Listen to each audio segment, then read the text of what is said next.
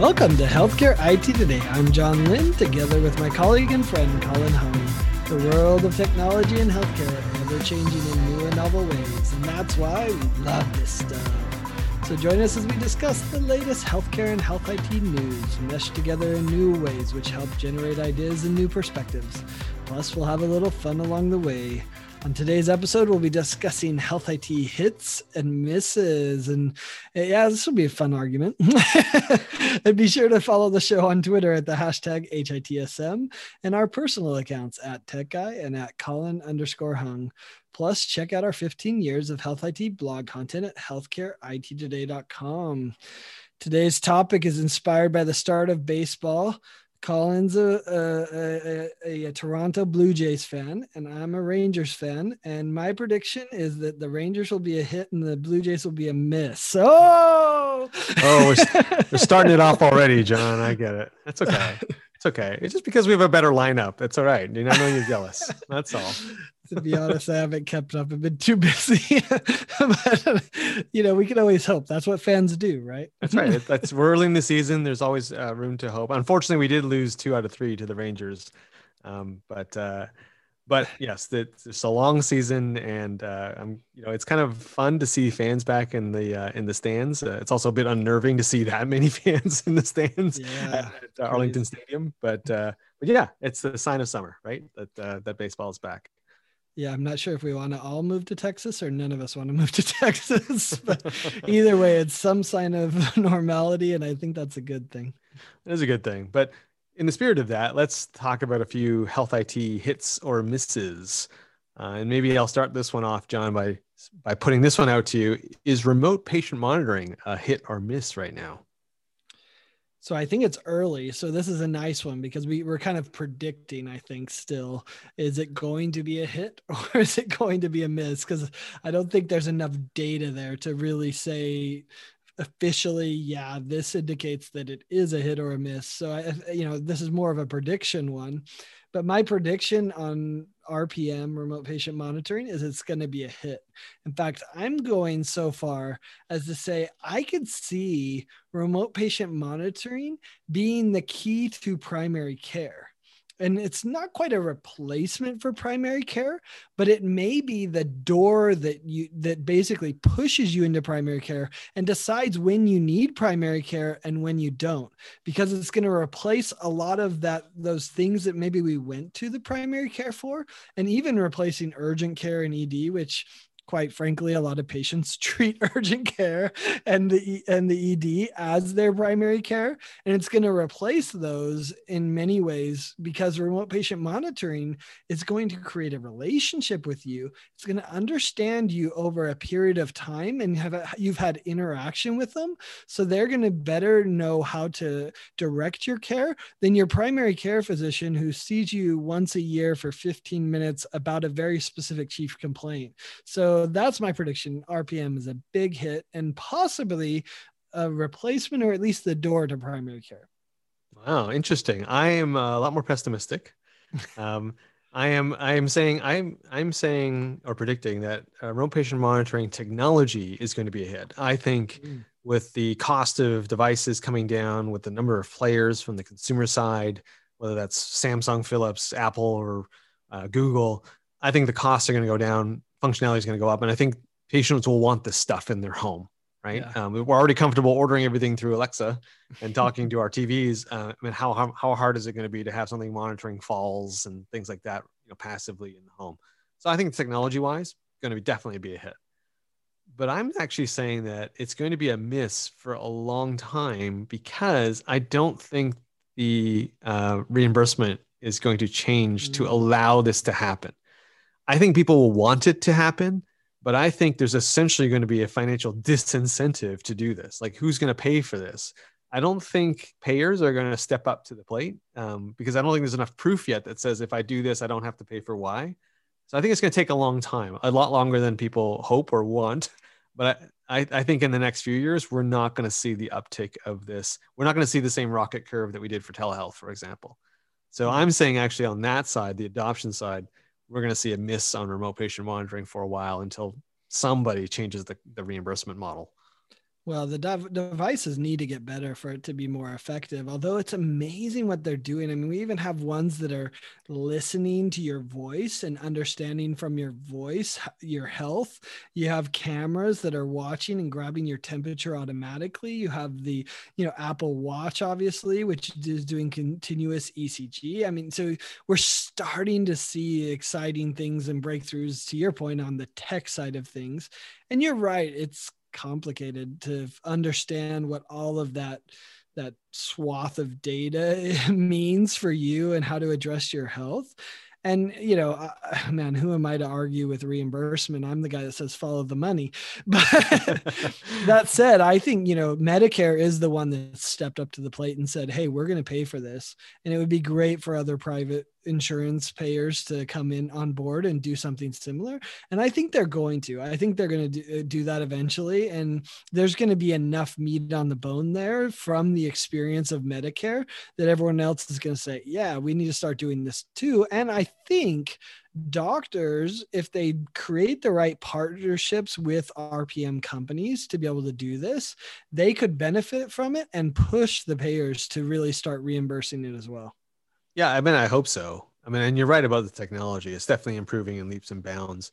Um, I just think that the the amount that they're reimbursing right now it doesn't cover the cost of the device even in most cases, right? Like, and then on top of that, there's the actual payment to the to the physicians to or whoever or is the organization to actually monitor the information coming from these uh, these wonderful devices. So I don't think the the amounts are quite right yet. Uh, it's a start. I agree that you know CMS thankfully has at least seen the light and and, and put some money towards this. I just think you know when when uh, we get out of this COVID thing, you know, will will the attention be put there? Will it remain there? It's uncertain. So that's why I'm saying it's a miss. I, I agree with you. I think in the long term it will be, um, you know, something that you know is a is a new modality of care, but I think we're still a few years away from it being a bona fide hit. I think the other thing that's exciting is seeing how much of the infrastructure is in place to really do this.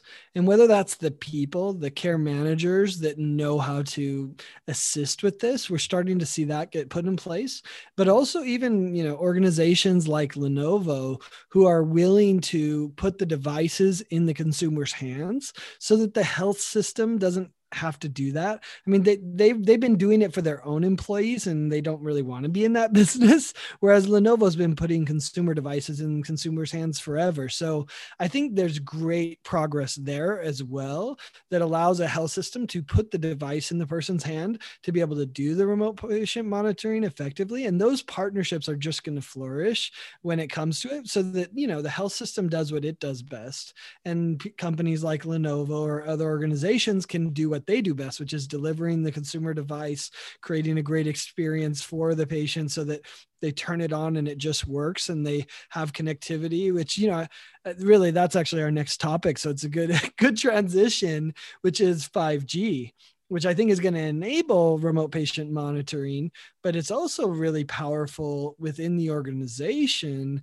to be able to allow an organization to have high speed internet across multiple campuses. Uh, so l- let's talk about that. 5G, is it a hit or miss in your book? Oh, um, definitely a hit. Um, and I think a couple of reasons for that. First of all, the technology is solid, right? I mean, the, the low latency, the amount of data that you can transmit at the speeds that you can transmit it, at least at the high band um, uh, 5G, is going to be just incredible. Um, it's probably a little overkill for most healthcare uses, but for remote patient monitoring, for the ability to have remote surgery, you know, those robots and things like that, um, uh, drones that deliver life-saving medications, all these things will require the 5G networks and then also just um, personal 5G, you know, installing those kinds of antennas and repeaters and things inside the hospital will allow the hospital to be just that much more connected with all the IoT and everything that's going in there. So, in my mind, you know, the technology is solid, the cost is right. Um, you know, I think 5G is going to be a hit. It's going to take a little bit of time to make the investments. Don't get me wrong, and install the new towers and things, but I'm definitely uh, banking on this being a hit.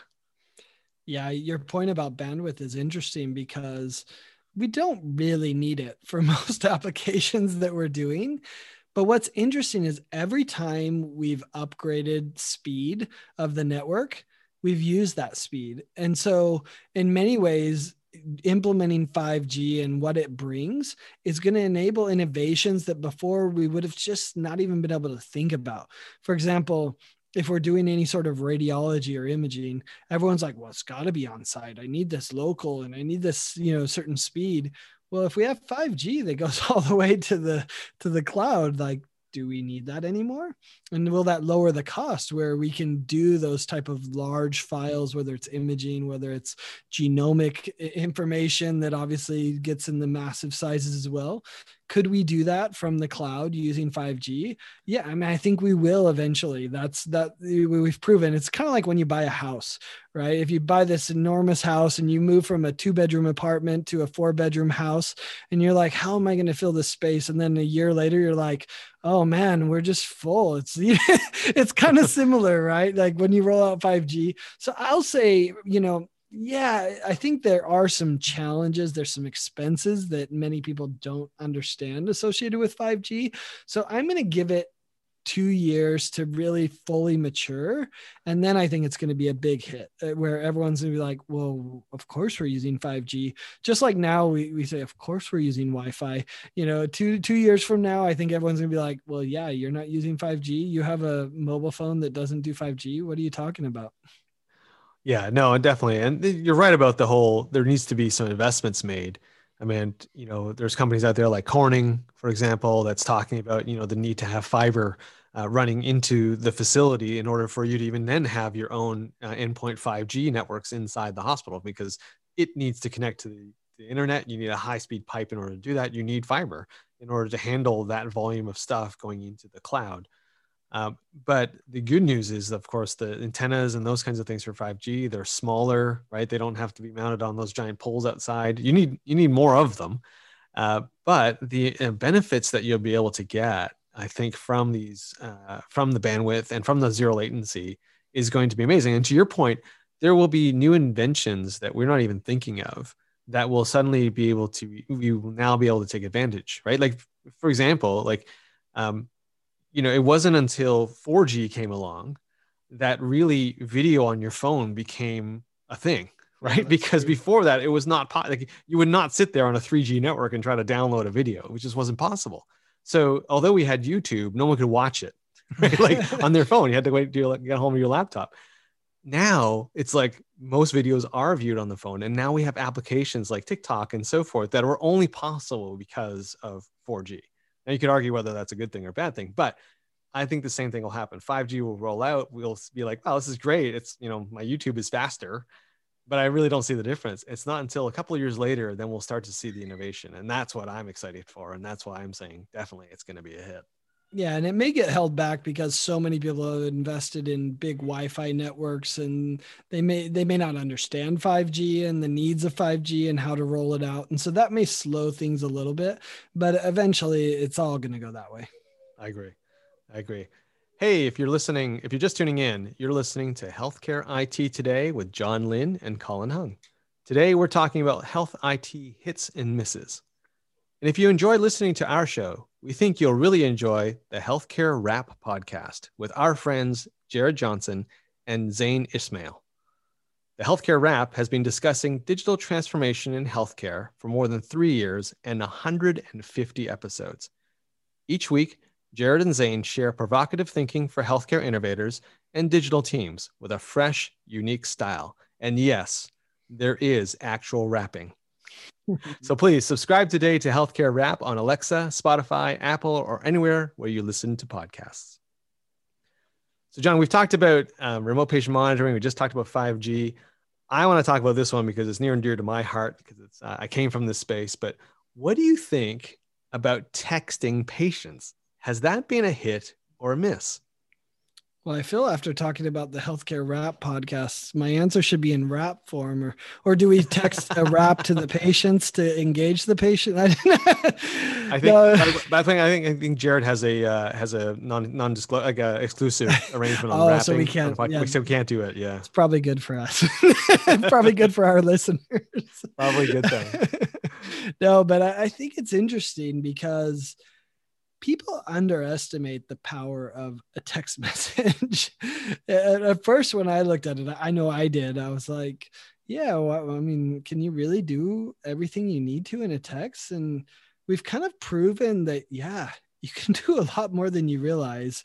And whether that's, you know, sharing long threads of messages with a doctor or with a patient, or whether it's sending a link with an attachment in the text that links to the resource that you really want them to get access to or they want to be able to see.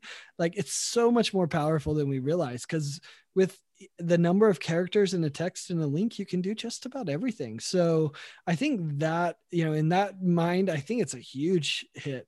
I think it's only a miss because some doctors don't embrace it right?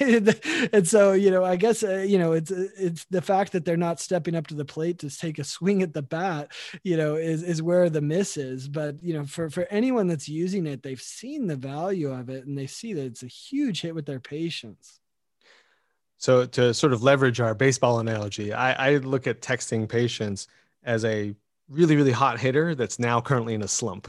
Oh, okay. um, so it, in general, I agree with you. It is a hit. I think people are have have really uh, realized the fact that yeah, you can do a lot with texting that we never imagined when it first came on the scene. Um, and you know, I know we started you know the world with appointment reminders and things but now we're into like patient education. You can yeah. you know uh, uh, text links to ask them to go to the portal to go check out a resource. You can even send that resource right in the text. You can have uh, automated conversations with chatbots via text. Like there's a whole bunch of things you can do via text. And in in countries where there isn't the, the powerful infrastructure of wi-fi texting is sort of the only tool right? Like it's the only mechanism that you have and everyone's got it. You don't have to download any special apps and things. So I definitely think from that side it's a hit. But I think unfortunately, what's happened is it's been implemented in a very weird, strange way. And now we're in a spot where it's actually not so great. Hmm. What I hmm. mean by that is every app, every system has the ability to text patients, right? So your, you know, your surgical system has like, oh, you know, pre-surgery, I'm going to text the patients the instructions. And then you're like, the appointment system that you have is emailing or texting people to say, well, you know, you should go to the portal. And so, literally, as a patient, I could get six or seven texts a day from the same hospital for very different reasons, or even for the same appointment, but they're coming from different subsystems. And so today, there's no uh, there's no sort of master text traffic cop that's sitting there going, "Hey, wait a minute, you're trying to text John like this is the fifth text you're sending him. Why couldn't we just consolidated this into one text?" And given them given you a link to everything. Like I think that's where we're at now is we've got so much, so many systems texting patients that it's starting to lose its effect. Um, hmm. So I think we're heading for that. I, I, think some hospitals are experiencing this right now that have a lot of these systems turned on. I think others are just starting to pick that up. So that's why I think texting is sort of in the middle of a slump. Yeah, it reminds me of all the alert fatigue discussion with uh, texting with p- doctors and nurses and all of that. Although I think it's just different with a patient, and maybe it's you know I think maybe COVID made it possible for us to just say, "Oh yeah, we're used to it," because I got the text from the restaurant that says I'm checked in, and then the text to say I have five minutes, and then I get a text to say it's ready, and so you know, and texts are so easy to go through. Uh, you know, I mean, the same thing happens with my kids' school.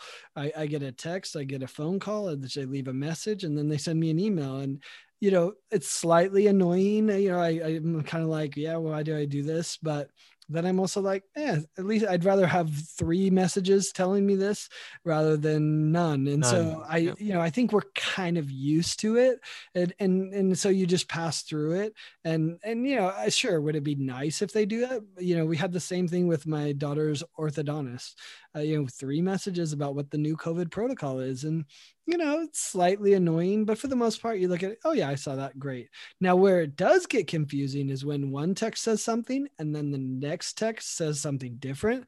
Now there's a problem. So, as long as the messages are consistent across it so that I don't miss one because I think, oh, it's the same message, and you're like, oh, no, it was slightly different, show up 15 minutes early or something, then we have problems. But I think people would rather have over communication than under communication as long as it's consistent communication. No, I agree. Uh, you're definitely right on that point. I think most patients would not complain, uh, but it, it does become an issue when there's conflicting information. You know, minor ones like, "Hey, show up 30 minutes or 15 minutes." I'm not really sure. Uh, Yeah. More concerning will be, hey, book your appointment through this link, which brings you to a different portal, and then or this one, right? And Mhm. you have you go to two different systems, then you're like, which one? Where am I booking the appointment? Or maybe I'm thinking I'm booking with my oncologist, but I'm actually booking with my primary care. Like, it, it can be confusing uh, if we're not careful. So I think we'll eventually get there, but I think we are sort of going through a little bit of text fatigue, I guess you can say, where some organizations are saying, wow, we really do text our patients a lot of stuff. Maybe that should be a little bit more coordinated. Yeah, we should ask the ratings websites and see how many how many patients have complained about too much communication. I, I bet it's not very many. I'm going to say probably not a lot. So let's go to the next one, John. Um, and this is obviously very topical right now. Info blocking. Is info blocking a hit or a miss in terms of what it was trying to accomplish, I guess? yeah, I mean, this is a hard one. It's another prediction one uh, since it depends on how they embrace it. So, the, our healthcare organization is going to embrace this idea that patients deserve access to their information and that they're going to just make it available. And that's true to third parties as well. And, you know, I'm going to say, it's, it's kind of a single, you know, it's definitely not a home run. It, it's, it's, uh, you know, it's nowhere near a grand, grand slam for sure but you know it's a single it gets us you know it gets us on base and you know we'll see what happens after that we're going to need more after it right to really score you know some points for patients but it's a single it's a step in the right direction it's progress but so you know it's a slight hit but uh, you know we didn't strike out at least we're not sitting back on the bench wondering what he- the heck happened I think some vendors uh, or, or some hospitals probably look at this info blocking as a, as a uh, that's a, actually a hit by a pitch. it's, it's sort of like, I, yeah, I got to, you know, I'm, I'm sitting at first base, but it's pretty painful to get here. Right? um, that's interesting but I, I agree. I think I think it is a step in the right direction. Obviously, there's still a lot to come, and there's going to be some hopefully some refinements as we continue to to move down it. But I think something had to be done. I mean, there was just too much demand and too much inaction, if you will, or lack of action that that the government really did have to step in. So now that we have it, now that it's arriving and you know, or it's here, um, you know, I think I think people are adapted to it. The wo- world didn't collapse, right? You know, no one's you know nothing really really horrible has happened so far. So uh, yeah, I think we'll we will definitely adapt to it eventually. I'm not even sure though, to your point, if it ever will be a huge hit. I just think it's one of these things where, you know, it will it will spawn other compliance or regulations down the road that will then take us to where we need to go in terms of releasing the information into the hands of the patients. Yeah, it's opening the door. I think it's directionally accurate, but uh, you know, there's still a lot of work to be done, and and you know, there's also we're dealing with the ambiv- ambivalence of patients, which I think is always just challenging. So you can have the right policies, but if the patient doesn't care, th- then what? Then what? Yeah. Um, let's go down memory lane, John. For this one's a throwback. Oh, Um, nice.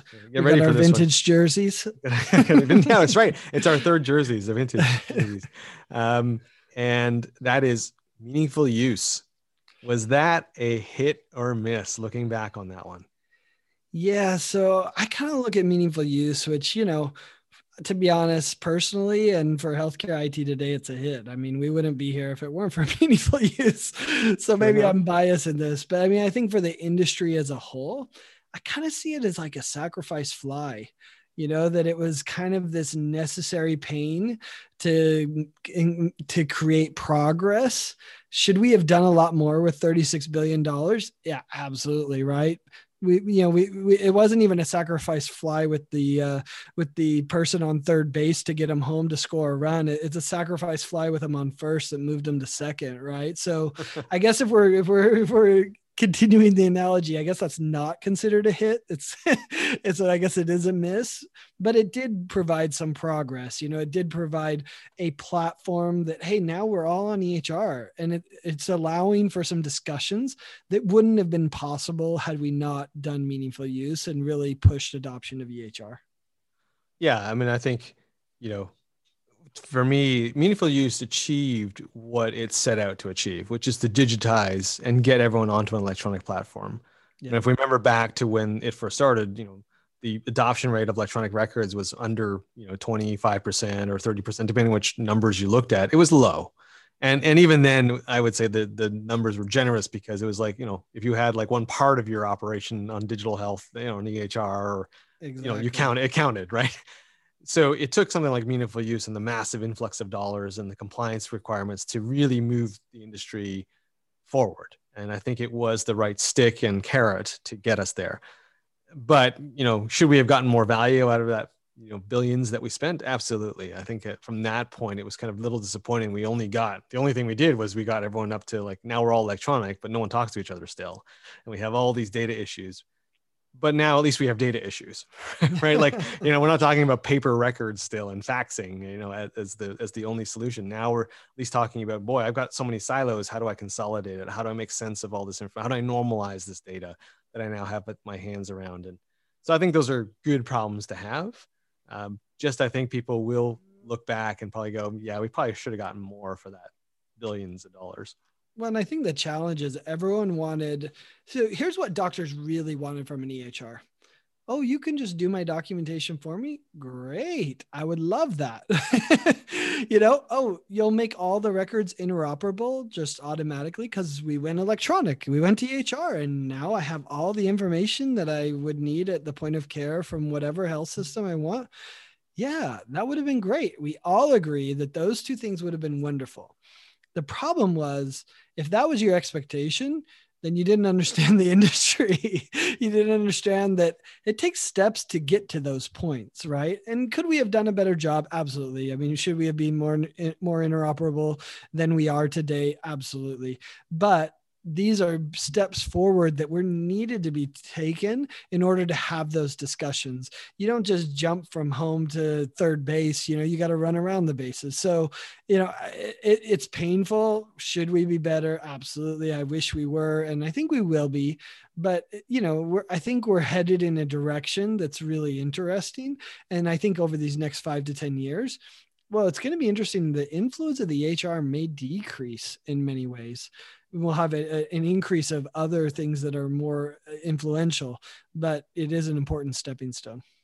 Yeah, I think to, to end on this analogy, I would say I would compare meaningful use to overpaying for a free agent, right? And then having them having a disappointing season. You're like, well, yeah, they, you know, I got a few runs and a few RBIs, but I really kind of overpaid for yeah, what I it got. It was a pitcher that started 10 games, but you know, they didn't quite deliver. Yeah, exactly. exactly. Hey, listen, thanks to all of you who tuned into this episode of Healthcare IT Today. You find out more details about our show by checking out the programs page on healthcarenowradio.com. And please share your voice and engage with the community at healthcareittoday.com and on Twitter using the hashtag HITSM. I'm Colin Hung with my friend and health IT collaborator John Lynn. Thanks for listening. Have a great